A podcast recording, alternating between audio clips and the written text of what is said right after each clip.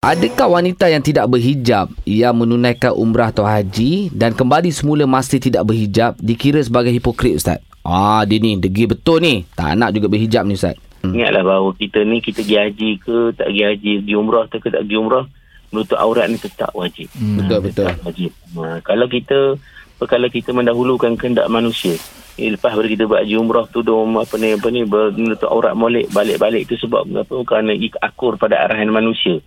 Eh, maka siapa manusia nak berbanding dengan Allah? Betul? Adakah kita akan merendahkan martabat Tuhan dibanding dengan kehendak apa ni apa manusia? Mm-mm. Jadi ingat di situ yang mencipta kita, beri rezeki hidup mati kita besok.